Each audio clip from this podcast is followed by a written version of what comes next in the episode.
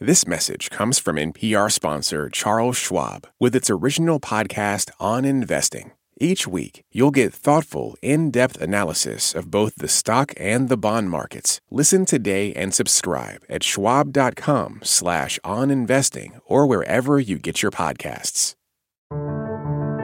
Today on the state of Ukraine, border tensions in Poland. I'm Greg Dixon. Poland is in a precarious position geographically. One neighbor, Ukraine, is in an active war with Russia. Another neighbor, Belarus, is a close ally with Russia.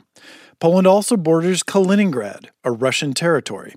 And Poland, a European Union and NATO member, is backing Ukraine in the war.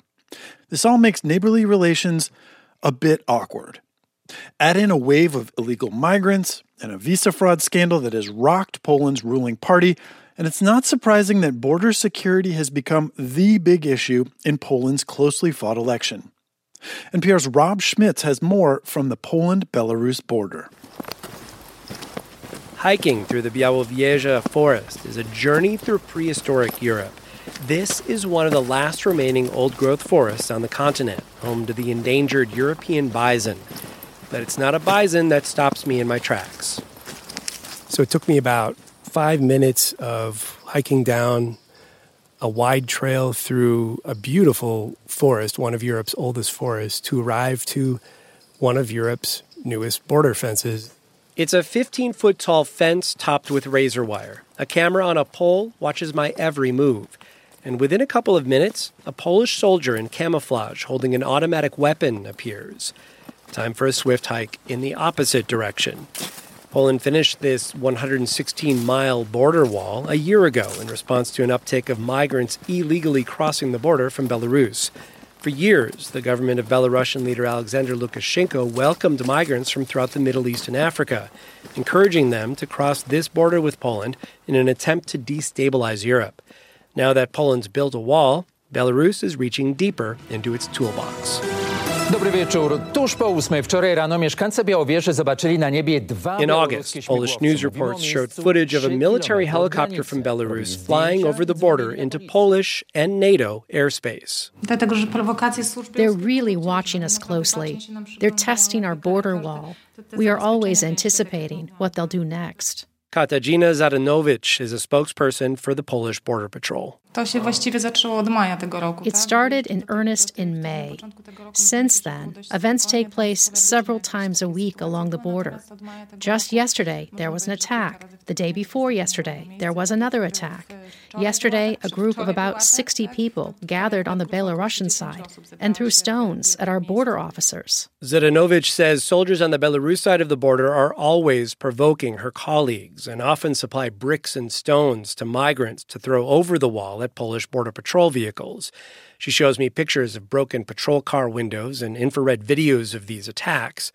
Her officers will soon have help after Poland's government saw evidence that Russia's Wagner mercenary group was training along the border on the Belarus side.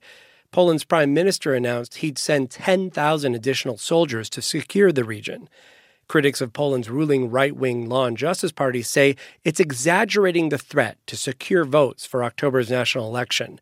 But some military analysts disagree. Belarus has evolved from a difficult neighbor to a hostile neighbor. Defense expert Marek Świerczyński says Poland faces not only a hostile border with Belarus, it also borders the Russian territory of Kaliningrad. And most sensitive of all, perhaps, is Poland's 70 mile border with Lithuania, which lies between Kaliningrad and Belarus. It's called the Suwalki Gap, a narrow corridor connecting the Baltic states with the rest of NATO. So, in any case of crisis or, God forbid, conflict, keeping this stretch of land in control of NATO forces is crucial for any reinforcements of the forward deployed NATO forces and for the defense of the free Baltic states. Świerczyński calls the Suwalki Gap the holy grail for Russian President Vladimir Putin. If there were ever a conflict between Russia and NATO countries, analysts say, Putin would likely attack this stretch of land first. And that's why Poland is taking this latest threat from Belarus seriously. And for those living along the border, none of this is good news. Magdalena Ostrovska leads me up a spiral staircase to the top of a century old water tower converted into a hotel room. It's empty, as are many rooms here at her restored 19th century hotel along the border outside the town of Białowieża. When the media reported that soldiers from the Wagner group were across the border, tourists called us and canceled their reservations, she says. They told me they were too afraid to come. I told them there's nothing to worry about. It's peaceful and quiet here, as you can see. But they didn't listen. Ostrovska says her revenue was cut in half this year because of this. What's worse, this comes after the COVID 19 pandemic and a year when this region was blocked off from the public by the military to deal with the migration crisis. And now we're waiting for what's next, she says, shaking her head. Will they lock down this area again because of another incident? This is our future, our jobs. It doesn't seem fair. A few miles away in downtown Białowieża, tour guide Nina Zin says she's also lost money because of the border threat, which she thinks is hyped up by the Polish media and turned into a political spectacle by the government. The government said they won't give an inch along this border, she says, but the helicopter from Belarus flew three full kilometers inside of our country, crossing a NATO border without permission, and we didn't even respond calling out the Polish government for hypocrisy on its tough border stance now appears to be even more in order. Poland's deputy foreign minister was recently fired after his department was caught selling Polish work visas to migrants from across the developing world.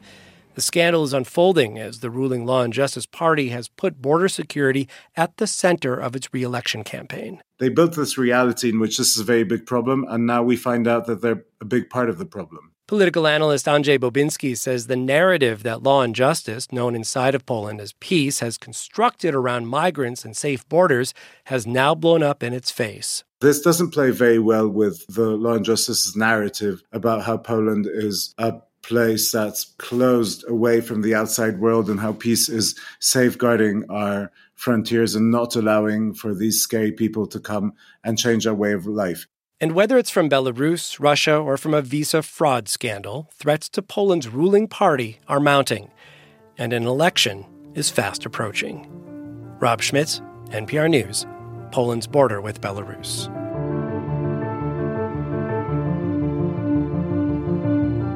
Thanks for listening to the State of Ukraine from NPR News. We'll see you again soon. This message comes from NPR sponsor Vuori, a new perspective on performance apparel. Clothing designed with premium fabrics, built to move in, styled for life. For 20% off your first purchase, go to vuori.com slash NPR. Support for NPR and the following message come from IXL Online. Is your child asking questions on their homework you don't feel equipped to answer? IXL Learning uses advanced algorithms to give the right help to each kid, no matter the age or personality. One subscription gets you everything. One site for all the kids in your home, pre K to 12th grade. Make an impact on your child's learning. Get IXL now. And NPR listeners can get an exclusive 20% off IXL membership when they sign up today at IXL.com/NPR.